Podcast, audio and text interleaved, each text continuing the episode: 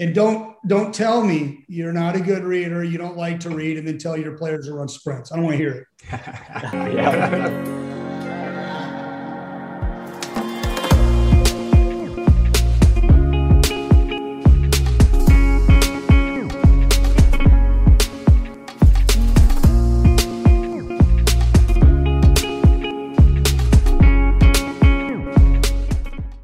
All right, we're back. Uh, another episode of Champion School. Fired up. Champion What's School. up, B? What up, right? up, I don't know why I'm What laughing. I just think I was laughing about uh, Snoop D O double G, your cat, not dog, rolling Okay. over with his fingers trying to claw the mic before we just got on air. Impressive. Yeah, you know, at some point he's going to just be. I, I think I'm just going to park him right here. It's usually where he sits uh, during my normal work day now.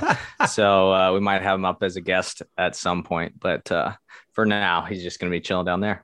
like a little Garfield, you know. It's it, we can almost make it like a Garfield show, and, and he just randomly pops in. You know, adds a little extra spice to the to the resume. I like. Lasagna. Oh, a little lasagna with a little bit of jalapeno. Maybe not a jalapeno on the lasagna. That's right, son. G's moving silence. Anyway, we are we're back with Champion School. Uh, fired up. It's been a really good week, uh, and, and we have a great guest today, uh, Coach Mark Wood with Liberty Basketball. Uh, he was a great guest. Coach Byler here cut him off a little bit. Uh, we're gonna have to have him back on because he is full of knowledge, and and uh, we cut him on a little bit of a short time window. But it's a good episode, and we have a lot coming for you. But before that, what's new in your world by? How have things been? Things have been incredible. We just got back from where did we get back from? Irvine, California. So we were out there for one of the best in the U.S. showcases. Uh, we were the guest speakers for that event, so we got to prepare them mentally, equip them for that game and for that week, which was really cool. And got to meet some great coaches, man. Get to talk to some cool parents and, and athletes down there. It's really fun to just go around, share our story, and be able to impact athletes. And then uh, we are close to wedding venue planning done if that makes sense. I don't know. There's a lot going on for those of you who are married or have been through the ringer. You get it, and we are close. I think we might have one tomorrow is Saturday, and if we get there and we like it, we're going to pull the trigger, which means we have a date and we can get moving on the process. so that's good, man. I like it. Knock on wood, buddy. Uh, it's Yeah, not. don't jinx me like that. Don't just, just poop on my parade. Come on. it's it's not as easy as it you would think. Um, you know, decision makers. It's hard sometimes. You know, so uh, I I'm praying for you. I hope you guys figure out spot. Where where at or where we're looking. We're looking East Valley in uh, Arizona. So Gilbert, Mesa, Chandler area. This one might be in Phoenix. It's like a backyard wedding. It looks like a cool little venue and it's a little cheaper, more affordable, which is good. And the lady who is going to help plan it, she like kind of has a good hookup with that venue. So keeping the fingers crossed for that. I think we might have a winner. We will see. And maybe next episode, if you tune back in, you will find out where does BZB get married at in 2022.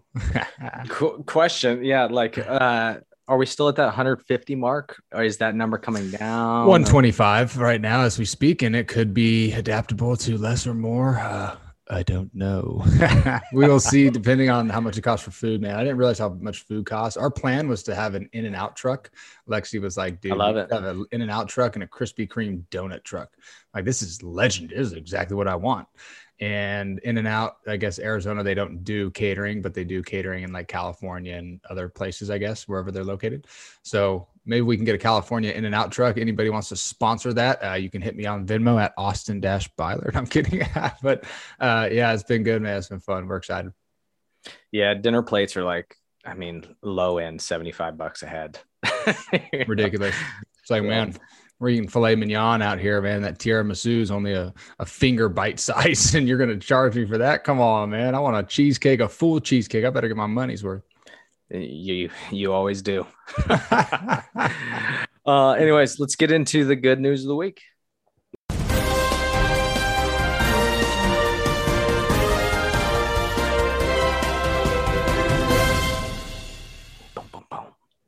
That was good. Uh, so uh, let's start it off. One of the coolest events, I think, in professional sports in general. Uh, we'll say right up there with the outdoor game in hockey. I, I love that, Mm. the winter game or whatever. But the Field of Dreams game played last night. Uh, thoughts on the Field of Dreams game? Is it something that needs to stay in the game? Like, are there any other things to go with it that you think should go with it?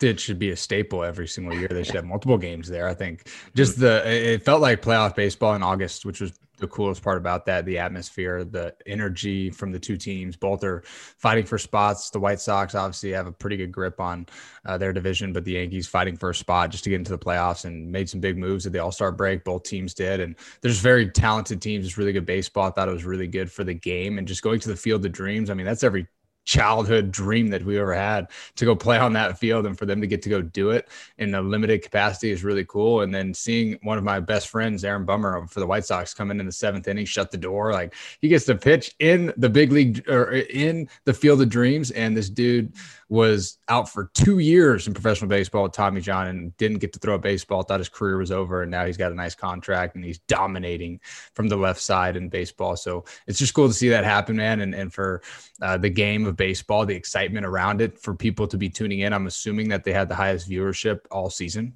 for that game. And there was just so many people watching, tuning in, but just the Twitter feed, the timeline to see how many people were so supportive of it and to see what it's doing for our game, bringing that excitement and that joy, that spark plug that we need big time in our game is huge. So I thought it was something that was incredible. It was a great staple. And I think they should keep it as uh, a yearly deal and maybe even put the all star game on that date. What about you, Ray? First of all, Aaron Bummer is a dude. Uh, he's gross from the left side. And West Valley product. So for the West oh, Valley yeah. schools, he went to the better school, uh, Sunrise Mountain. Sorry, Liberty fans. I'm kidding. That's right. He did. He did. The house that Byler built. Uh, he did go to that high school. Um, and he's one of the few guys that makes you look kind of small. Honestly, he's like what six three, six. He's two? about six five, man. He's six he's five. Tall. Jeez, he's tall, man. He's tall. Yeah, he's a beast and, and a great dude. So uh, fired up for him. Uh, I do think that they need to play more games there.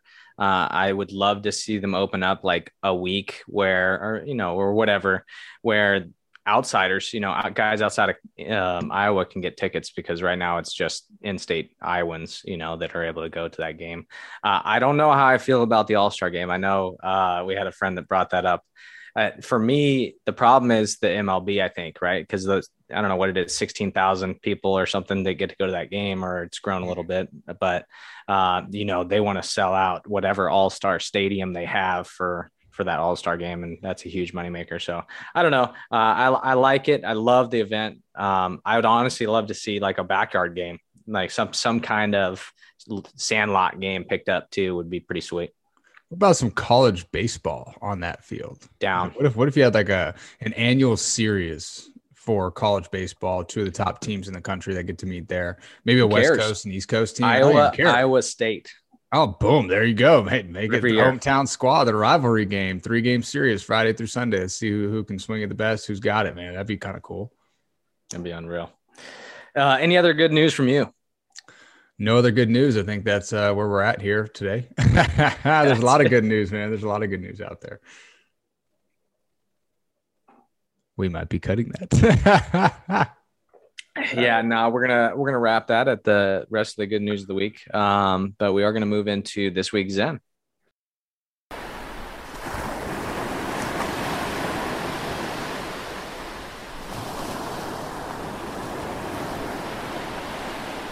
So we're talking about uh, success not being a light switch. We have a YouTube video. It came out today. You guys are listening to the four or five days before this. In the past is when this thing came out on YouTube. Check it out. But uh, I was talking about East LA College and, and that last chance U basketball. There's a player on the team that, um, you know, the coach was talking to him, hey, if you want to get to Kansas and play Kansas basketball, you have to find a way to do those things now, the little things. Um, success itself doesn't just happen, right? So, uh, consistent habits. For you, what do you think about what are the main habits that need to be formed in those early stages of an athlete's career that's going to really lead them to uh, success and a, a, prolonged career?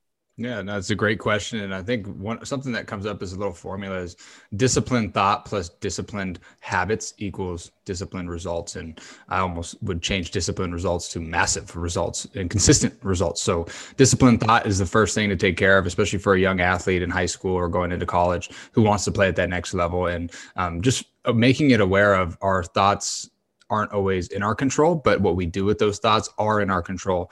And that's the the main thing with trying to get to the next level. So I think our thought process has to start to change when we're at a young age. And it's a great time for us to mold that and really harden in those beliefs that we have about ourselves, about our future, and about where we want to go. Um, other than the hard work, right? I think anything in life that you want to accomplish is going to take a lot of hard work, sacrifice, and belief in yourself.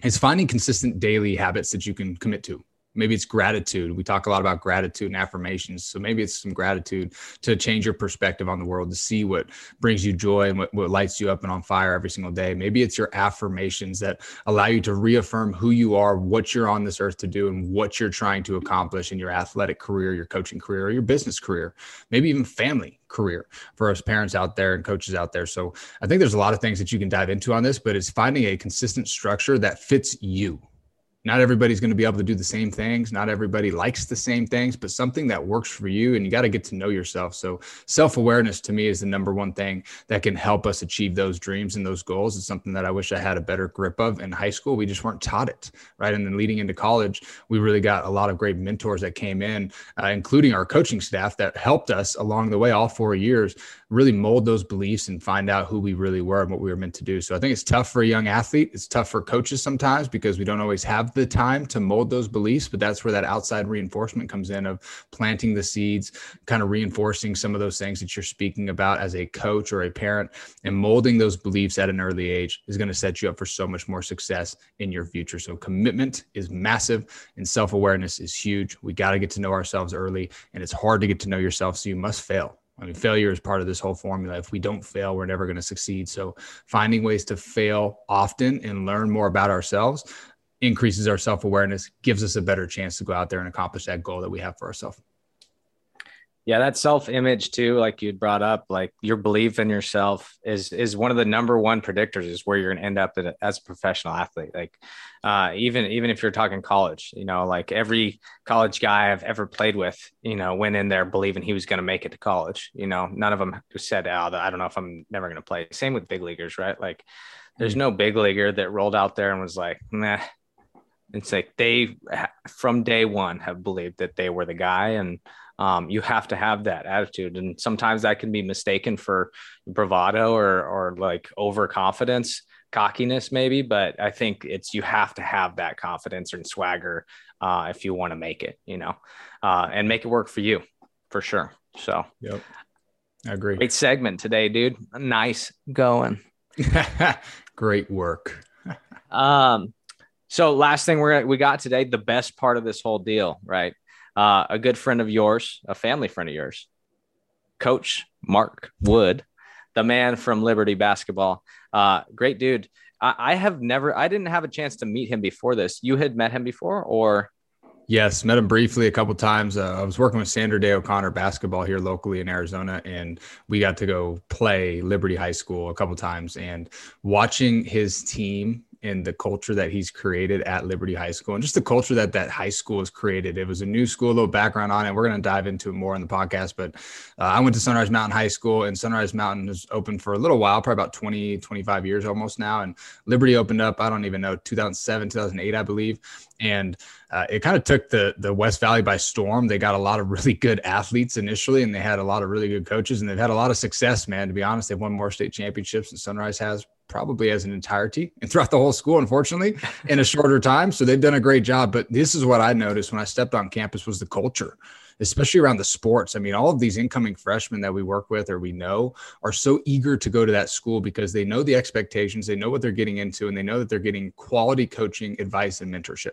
And it's really cool to see the parents and the families and the kids excited to go to this school. So I'm excited to dive into this with Coach Wood. But it all started, man, when I saw that culture, I was like, man, they are full press all day. The energy is high. It's five man in, five man out. It was incredible to see it going like clockwork. It was like a well oiled machine. I'm like, how can anybody beat these guys, dude. Like, how do you even lose like this?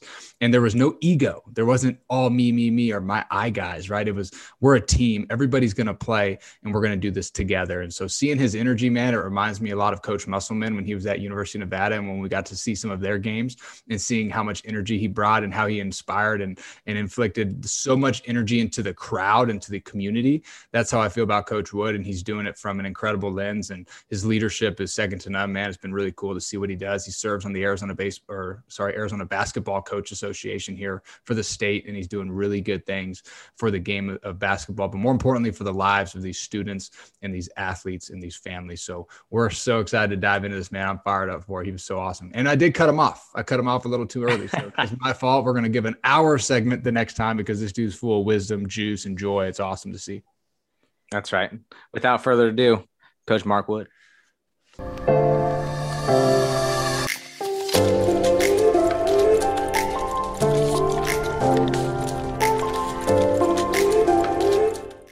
Awesome. Well, what is up, guys? Welcome back to the Champion School podcast. My name is Austin Byler. We got Ray McIntyre in the building. Uh, and we have a very special guest today, the head basketball coach at Liberty High School here in Phoenix, Arizona, Coach Mark Wood. A little bit about the background over 15 years at Liberty High School. He's been there since the very start. Coach, I remember I went to Sunrise Mountain High School. So for the Lion fans listening in, um, there might be a little beef. Hey, don't be coming hot at Mustangs. But I remember uh, when it first opened and just the culture that's been established there to see the growth over the years at Liberty. It's been incredible. Uh, multiple regional titles there at Liberty High School, a couple deep uh, performances there in the finals, and then multiple coaches of the year uh, for Coach Wood being an incredible coach. And in my opinion, from what I got to see this last year and what I've heard around the Valley, one of the most influential coaches in the state of Arizona, let alone the West Coast. So, Coach Wood, we are honored to have you on, man. How you doing?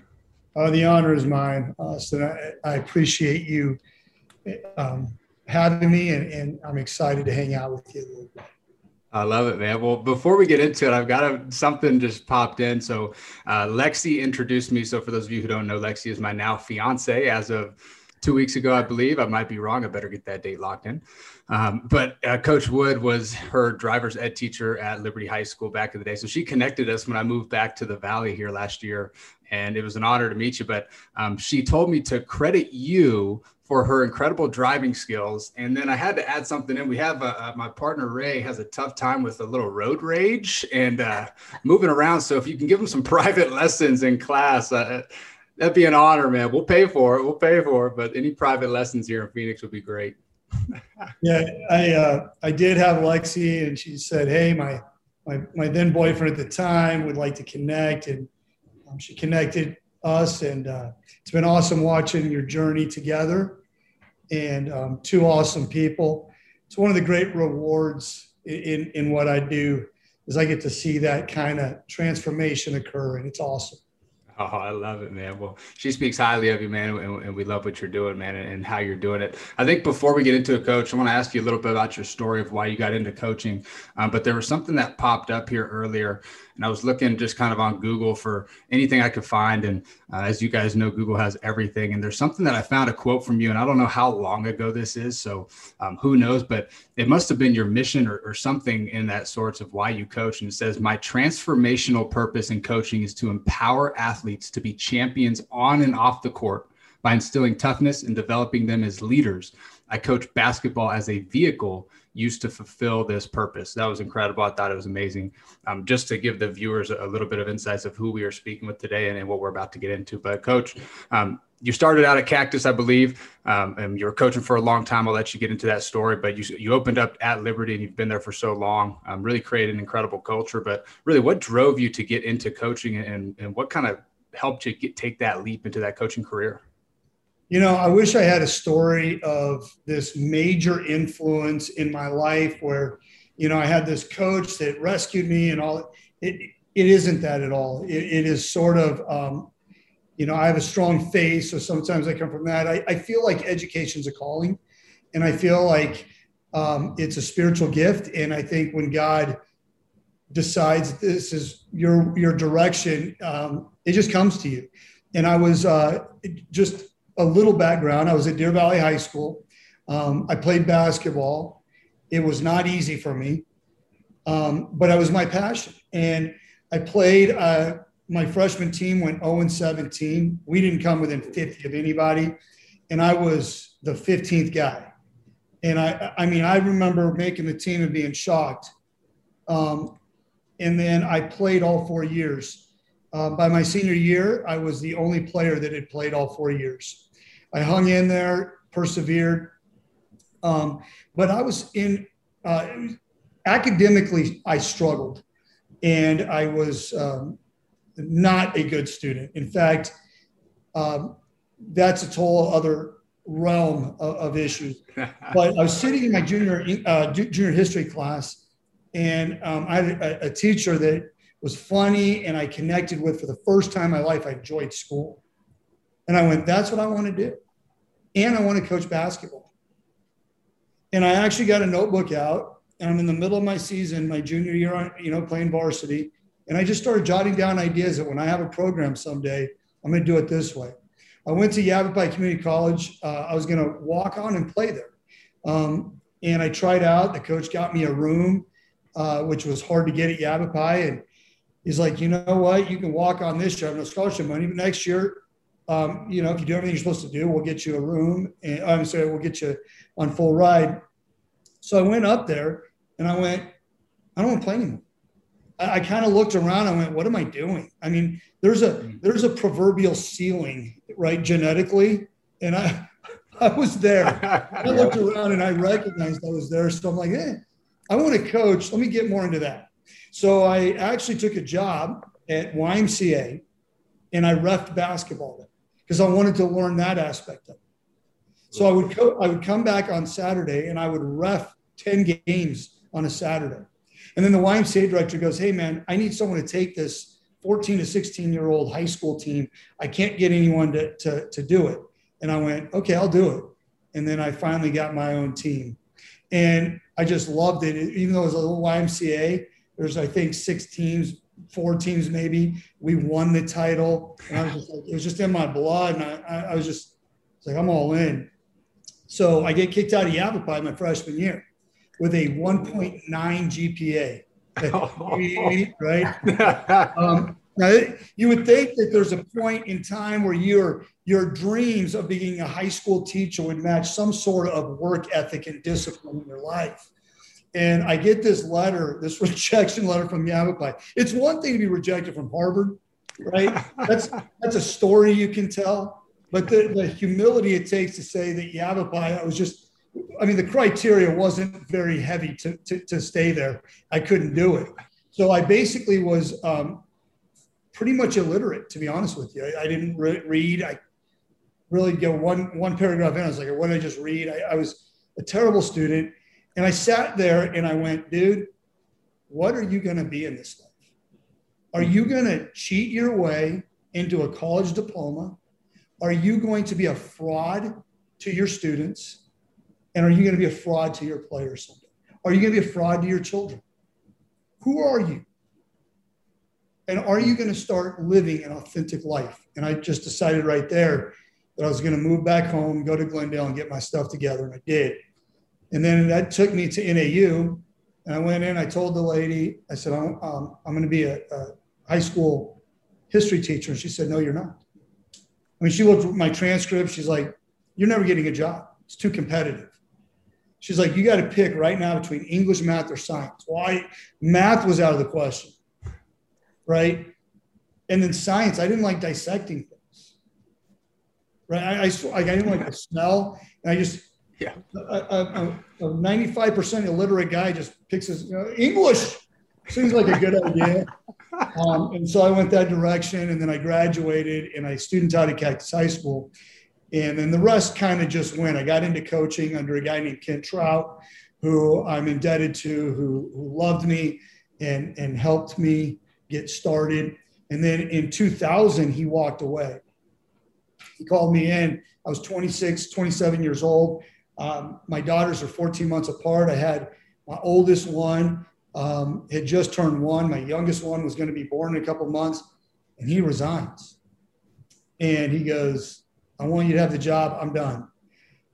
And I said, okay. And I went and just as cocky and arrogant as I could be, just believed that I was really good and would have no problem. I inherited Division One point guard by the name of Mark Bones as a senior, which I go in and I was just, I, I there's there's a I'm gonna, I'm gonna digress just for a moment. There is something that is said in coaching where you start out simplistic because you don't know any better. Mm-hmm. Then you get complex because of a curse of knowledge. And then you become simplistic again because you know better. And so I was in the I didn't know better. But I was so stubborn. I'm like, we're pressing, man. We're gonna get up in your grill. We're gonna run. And, I just, I just, I killed our guys. And we just rolled through region. We win a region title. We go on to state. We get knocked out in the quarters. And the team that beat us just rolled into and won it all. And I just broke down. And the following year, I lost a lot of guys and I inherited my my team from JV a couple years back. And I was like, I mean, boom. And we win region again, regular season. And then my best player, who's now actually the principal at Valley Vista High School, Adam Wolf. He's player of the year in our region, and he gets his blood like disease um, right before the state. Uh, we used to have region tournaments back in the day. Okay. So we had won the regular season region. We go into this region final, and we lose by two or three, um, and he could barely play. So um, we win the regular season region. We don't win the, the region banner because it goes to the tournament. We go into the first round of playoffs and we get knocked out. And I come in the following year and we graduate a lot of people again. And I have like all these football kids. And I just, I just got my butt kicked. I was, um, I was not very good. And we lost, I think, something like six at the buzzer. We were right there. We just couldn't get over it. We ended up like six and 17 or something crazy on the year. I was ejected it from a game and I I was done. I was done. And then I went, I ain't going out like that. So I, I got the guys together. I go, look, we're gonna have to put this together. And we had a pretty decent year. All those guys played football. They went back to back state titles in football. So I lost them for like nine games. Jeez. We get them all back. We end up getting knocked out on a what essentially was a buzzer beater. And I just walked away and I looked at my daughters at the time who were like four and three or five and four. And I went, nope. Everything I've ever wanted to do, I just realized I wasn't very good. And I realized why I wasn't very good. So in the next two years, I decide to go and and and not worry about coaching. And I and I and I said, over by my house, there's a new school going to go in. If I ever coach again, I'm going to start from scratch. I'm going to do it right. And I kept in touch with coaches, and I kept playing. And Liberty High School opens up. It has a name. It has a principal named Ali Bridgewater. Ali, I reached out to her she doesn't email me back for several months. She says, Mark, I will actually meet with you. So we sit down and we go out to lunch and she says, I'll be in touch. I don't hear from her for several weeks. I'm like, well, all right. And she calls me back. She says, We need to go lunch again. So we go to lunch. And she says, I need to have a serious conversation with you. I said, Well, what's up? She says, Well, you have a really weird reputation. There are people who are, I mean, all in with you. And then there are people who think that we like do not touch this guy with a 10 foot pole. And there's no middle ground. And she goes, I'm leaning toward the I'm all in with you. But you got to know that eyes are on you, dude. Do you really want this? And I said, Ali, I will, I will do this right. I will not let you down. And she says, I need at least five years from you. I said, You get at least five years from me. I'm going to start this program right. I promise. So we started with, um, we have, a, you know, our history. We started with a record book for freshmen because we had just freshmen. We started with who has the first points ever in a Liberty jersey. You know, we have all that stuff. It's amazing. It's really cool, right? And I started Liberty out, and she said, I'm going to give you the support, but I'm going to have to help you a little bit because you got to get this reputation thing down. I just think you're misunderstood. And, and that's what it was. And so when what I learned is I learned to go get mentors during my time off. Mm. And I went and I realized um, the humility to being a good leader. And so I went from what I would consider a transactional leader, which is that even though I valued my guys, I loved them dearly. I really did. I would have taken a bullet for them. I did not serve them. I just didn't. Not the way I know now. Not the way I think Christ would want me to serve them. I was 27. I give myself a little bit of, you know, and I've gone back to guys and I said, Hey, you know, was I, was I that, was I as bad as I think I was like, dude, no. Like you loved us, you cared about us, you were all, I'm like, but I didn't serve you enough. And therefore, it was this kind of evolution and transformation for me in leadership where I learned that I was going to build and develop a transformational culture where the game was not going to use our players. Our players were going to get to use the game to develop their character, to develop their persistence, to develop their toughness. So that's the whole, like, in a nutshell. And we can go into the, the rest of the stuff from there, but that's what got me in this this journey.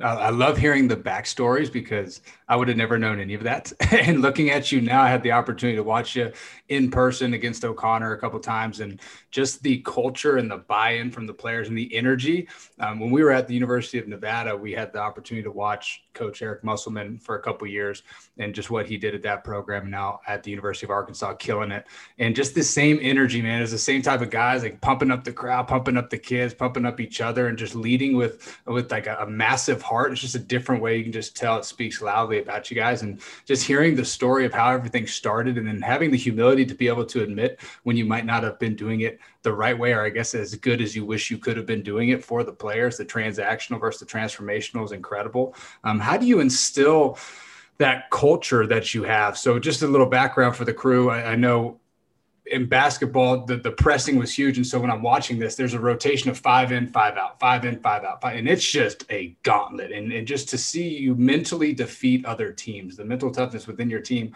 but the thing that really stuck out to me was the selflessness of the players because it's really easy to be selfish on basketball, I guess, any sport and want the points, want the ball. But it was just five in, five out. There really wasn't just like a starting five crew from the outside perspective. So, how do you instill that buy into your culture with your athletes at a high school level where you don't necessarily get to pick everybody that you want in your program?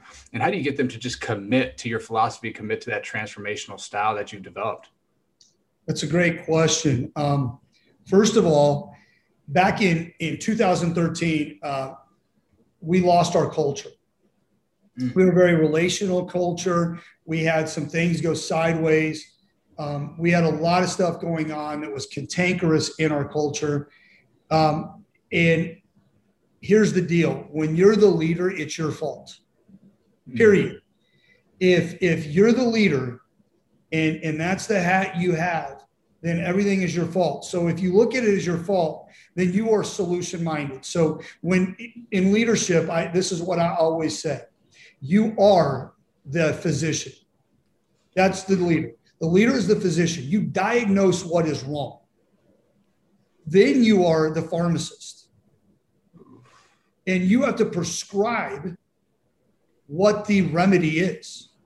That's what separates the leader, right? Because any anyone in the stands could go, make your layups. Why did he miss it? Mm. That's the leader. And the third part is that leaders provide proper perspective. Right? So, you know, as everyone's going this way, and you go, guys, come here, you got to go this way.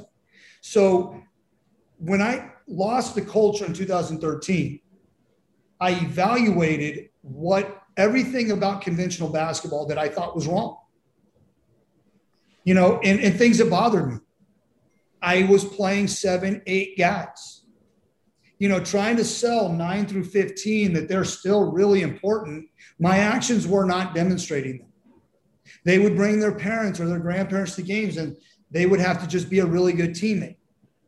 Well, then try to motivate them in practice, like make them go hard because the standard's the standard. I want to play everybody. So, how do I develop a style that everyone does get to play? And if you know you're going to play, there's an accountability that you have. Hmm. Now, hold that there because I'm going to come back to it. Here's the most important thing that people miss when they're building their culture what's the alignment? What are the priorities? You walk into Liberty and everyone knows, every parent knows, every player knows, and every coach knows that our alignment goes program, team, individual. And that every single person who is involved in Liberty basketball is to serve the program. Mm. Period. You are a part of something bigger than yourselves. Period. There is no one allowed to be selfish no parent, no coach, and no player. And once the program, maybe it's irrelevant. Now we go to team. And then it becomes you. But so many coaches go, we're here to serve the individual. Well, in what capacity are you serving them? And then you complain that you have entitlement and selfishness. Well, is your idea of servanthood that you're doing things for them and providing them and spoiling them? Or is your idea of servanthood that I'm serving you because I know that as a male, you will have a self esteem boost if you are serving something bigger than yourself. Now I'm serving. And guess what? The more you serve something bigger than yourself and get lost in it, the more it will serve you. You reap what you sow. So, really, if you're a parent coming into Liberty High School, or you've been here and you want to volunteer your time, it is to serve the program. If you are a player, we ask you where you think the ceiling of the program is and how you're going to elevate it. What are you going to do to get that up there? So we always tell our guys that it's a player's program. It's a player's program. You can at any point come to me and say, Coach, I think we can do this better. You better have a solution because that's leadership. So the number two thing that we look at is that basketball, you have like all these gurus, it's won or lost in the, these categories. But what they neglect is that it's also won or lost on the first most important thing, which is leadership. Oof, huge. And you know what happens in conventional coaching? Hey, Austin. Hey, Ray. I, as the Lord of this program, deem you to be the leader. Everyone else follow these guys. Well, I don't know these guys. I don't know them the way teammates know them. I don't know them on Saturday night. You mm-hmm. want to lose faith in your team?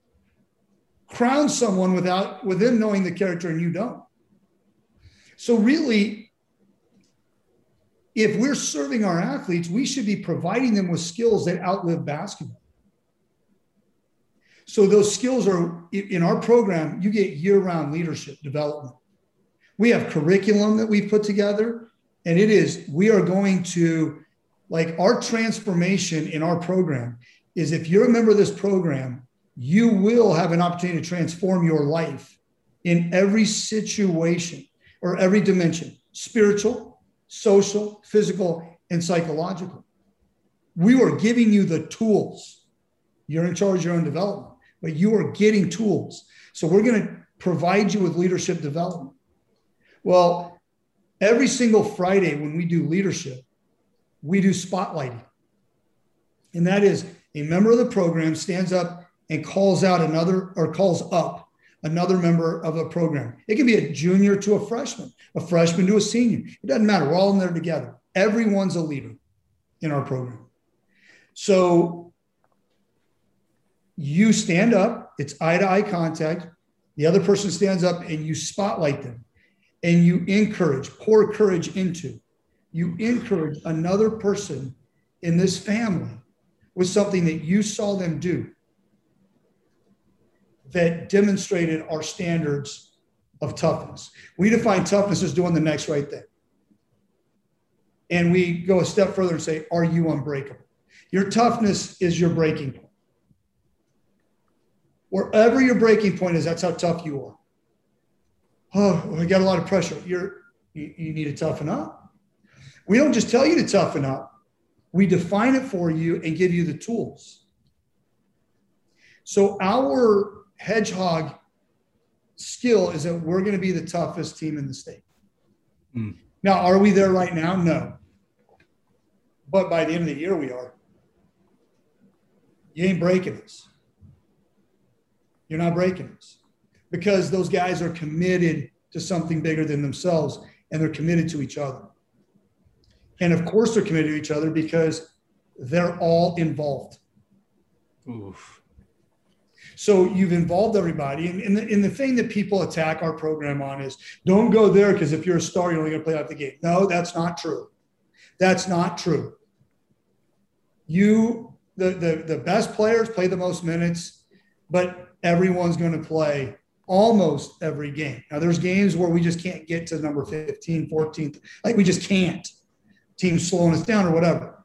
But we're committed to doing our best to do that. And that's why you see the synergy and the energy and the collective desire because they're serving something bigger than themselves. And lastly, we have our five core values. They're not just values that hang on a wall. We have trust, enthusiasm, selflessness, selflessness, um, courage, and effort. Those are not just on the wall, they're verbs. So we are explaining to our guys in leadership development what we want when we talk about trust. Like, we're different. Tough dudes are different. So we have standards. Like, you don't ignore human beings. Someone texts you, you text back. Someone calls you, you answer the phone, or at least let them know you'll call them back. You're going to be different. You're going to have integrity. We're going to help you develop your integrity. So it's all that. And ultimately, if you want buy in, it first starts with believing it. They have to believe in me, and I have to believe in them. Once that neutral belief is established, then I got to be making a lot of deposits so that they can continue to pour out into each other.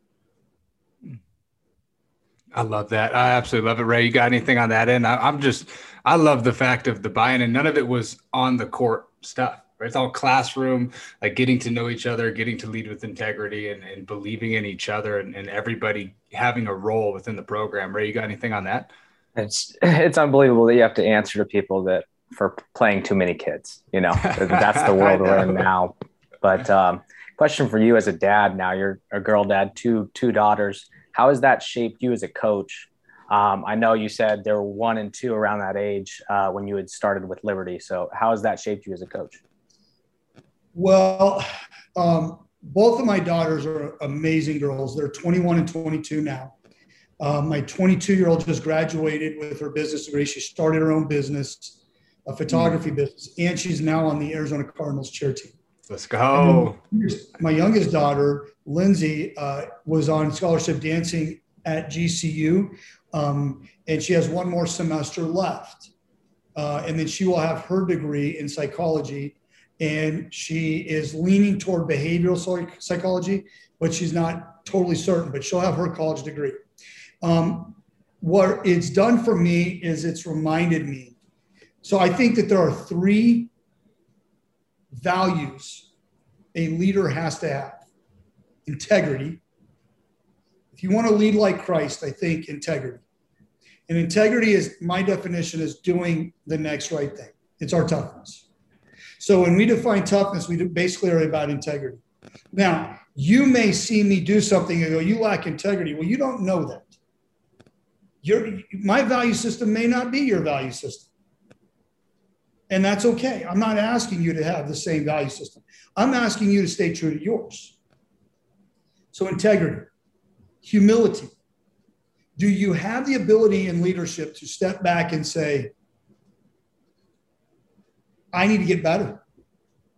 Right? Because here's the deal my guys, I have chosen to coach my guys. By and large, they, they're just kind of stuck with me. They could go anywhere they want, but this is their home school. If another coach could come in and do a better job, I'm cheating. Mm-hmm. I'm cheating. I'm not cheating my guys. I'm going to be at my best. I will continue to improve. I will be better tomorrow than I am today. And I promise you because that is going to happen. I'll read, I'll study, I'll listen to pie, I'll do whatever it takes to grow. And then the third is empathy. And I think when I became a dad, I had the, I, I was, I get more empathy.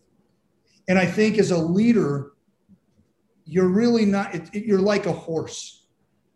You're wild until you get broken. And it is in your brokenness that you finally lead with empathy the way Christ would want you to. Right? When, I was early in my coaching and I was not broken, I went in there, I had more confidence than I'd ever earned in my life. And now, through all my brokenness, I understand that we're all on our own journey. And I'm here to support you and love you during that time, whatever that journey is, and to meet you there. So I think it has made me more empathic right? And as every young parent will learn, if you've ever uttered the words, my kid will never, right? you learn very quickly that your kid guaranteed will now do that. so you learn to like not judge, man. Like, dude, I, I'm not judging because I can't control, I can't. you got too much. There's a lot of stones being thrown from glass houses at that point, right? So um, it has really increased my empathy uh, in the process.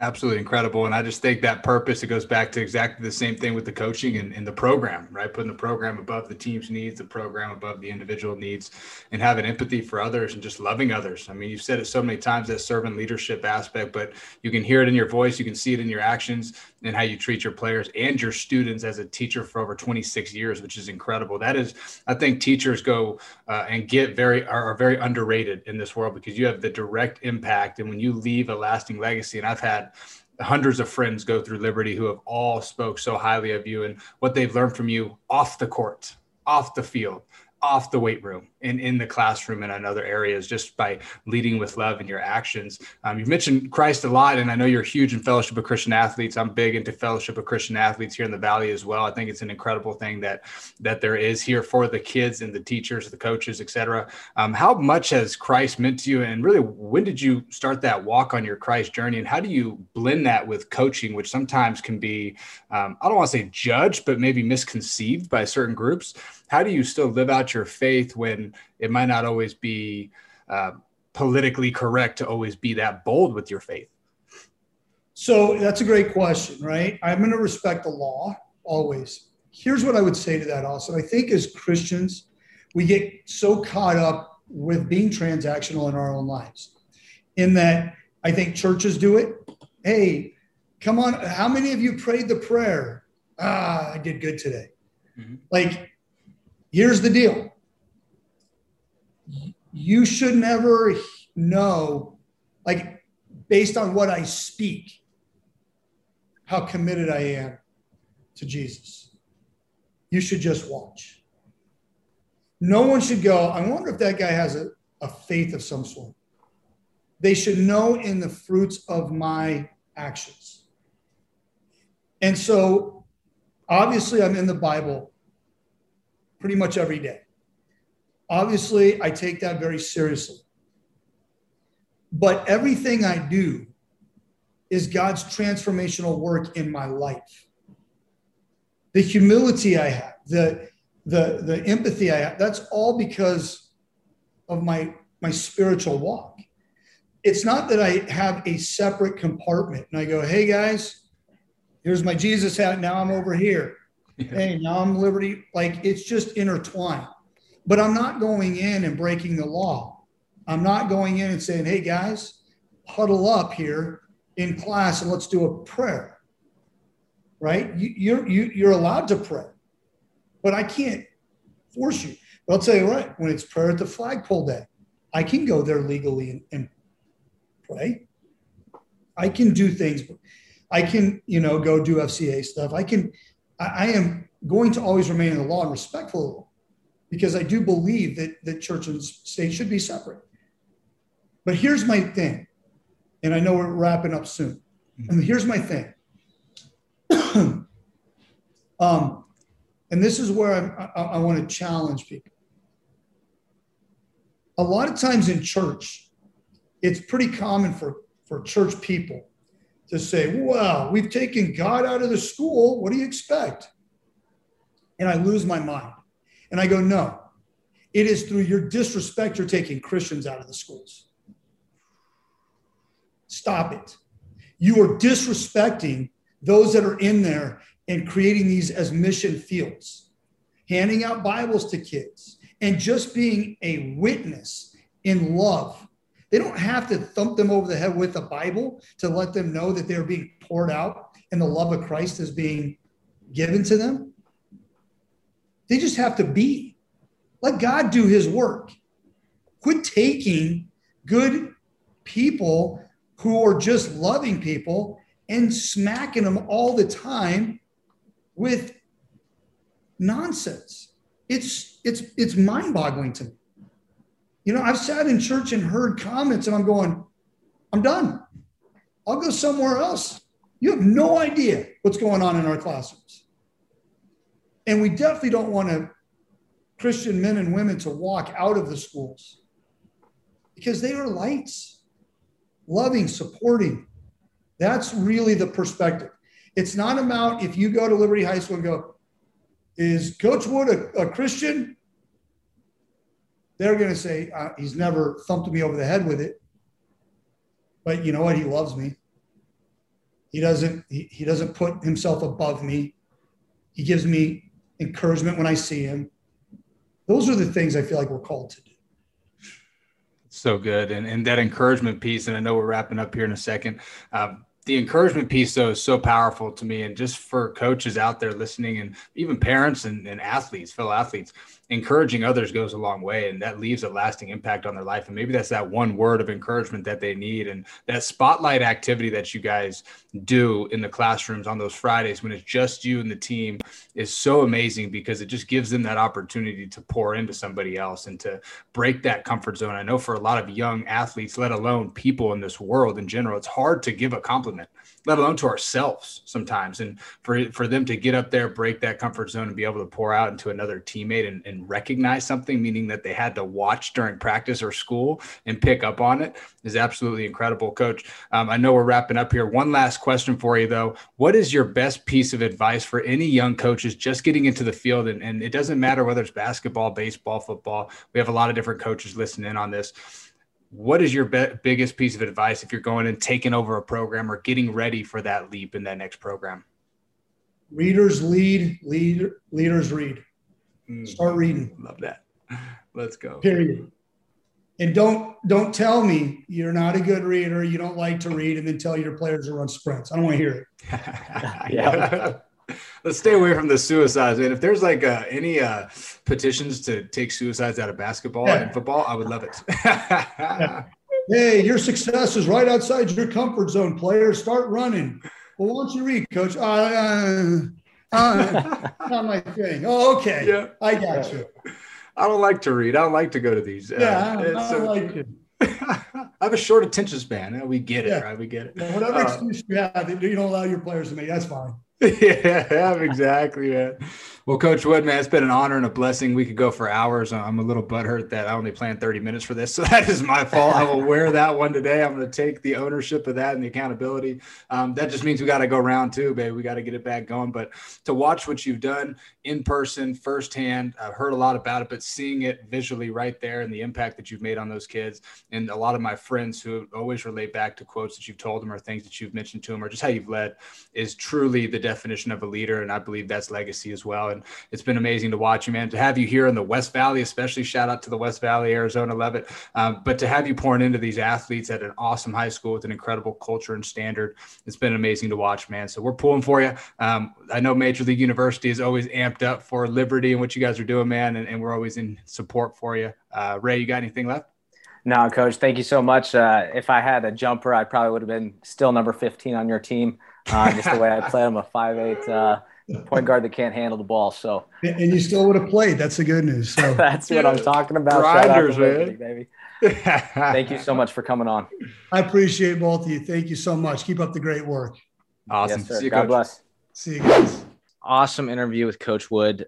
First of all, like the way he talks about his development right from from him as a younger coach till now uh, is very humbling right like i think lifelong learner is something that most coaches are striving to be and need to be if they're going to be successful. The games are always evolving but so is your coaching philosophy and and the way he talked about that developing uh, really cool to see from a from a veteran too you know I love that, and the fact that he's not uh, uh, subject to just being my way or the highway. You know, he's always open yeah. to learning. He's learning from other coaches, younger and older, and it's just cool to see how often he's attending events that are going to help him and his program and his coaching staff succeed in life, right? And so he talked a lot about the leadership Fridays, which I love. I remember when I first reached out to him, he's like, "Hey, man, we do leadership every Friday. Like that is a part of our program. This is what you're signing up for. If you don't like it, you're not coming here. Like this is what we're going to do because it's more about developing the holistic approach of these of these athletes rather than just being good at basketball. And he's a firm believer of the off the field takes care of the on the field. So off the court, on the court. And for me, I think that's such a powerful concept as well with all athletes of how can we develop our young men and women to be the best human beings possible to allow them to thrive in their sport of competition, whatever choice that might be for them. So um, I loved it, man. And then the spiritual development pillar, you know, using the spiritual development, not shying away from it, not forcing it upon anybody, but just leading through your actions. Can people see that through your actions? Can they see your integrity? Can they see your joy and honesty? And something else that stuck out to me, man, and I'm starting to use this now is when somebody calls, call back. When somebody reaches out with the text, text them back when somebody's going here, like meet them there, like stay accountable to your word, take that ownership. I thought it was such a cool thought because a lot of coaches or athletes or people in general, we just blow people off for no reason just because we're busy or something happened or life takes over. But making others a priority was really cool to see that as a theme throughout this podcast. Yeah. And it's amazing that, like, he's he's been i'm not going to say chastised but like people have had some words for him playing all of his guys you know like yeah wild to me and and that just tells me that he's in in it for the development of the person and the players and the athletes and uh, it reminds me a lot of the Matheny manifesto i don't know if you've mm. read that but yeah. uh, coach mike Matheny and and if if you listeners haven't read it it's a great book uh, but he he reminds me of coach Matheny and and i think that's pretty good comparison to be in pretty good. Not group. bad to be compared to a MLB manager no, and Arkansas's head basketball coach. Pretty cool. That's right. Shouts out, Muss Bus. Hey, Muss Anyways. bus, baby. We want the we want the train, baby. Let's go. Anyways, Coach Wood, thank you so much for joining us once again, and and for you guys listening, we can't thank you guys enough for for taking your time and and sitting through our BS sometimes. You know, our belief systems.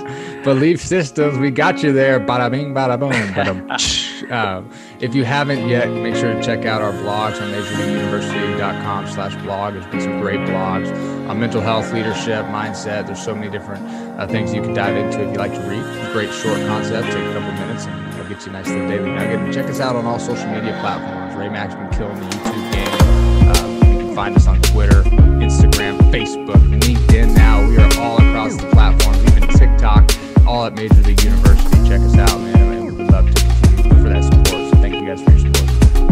That's right.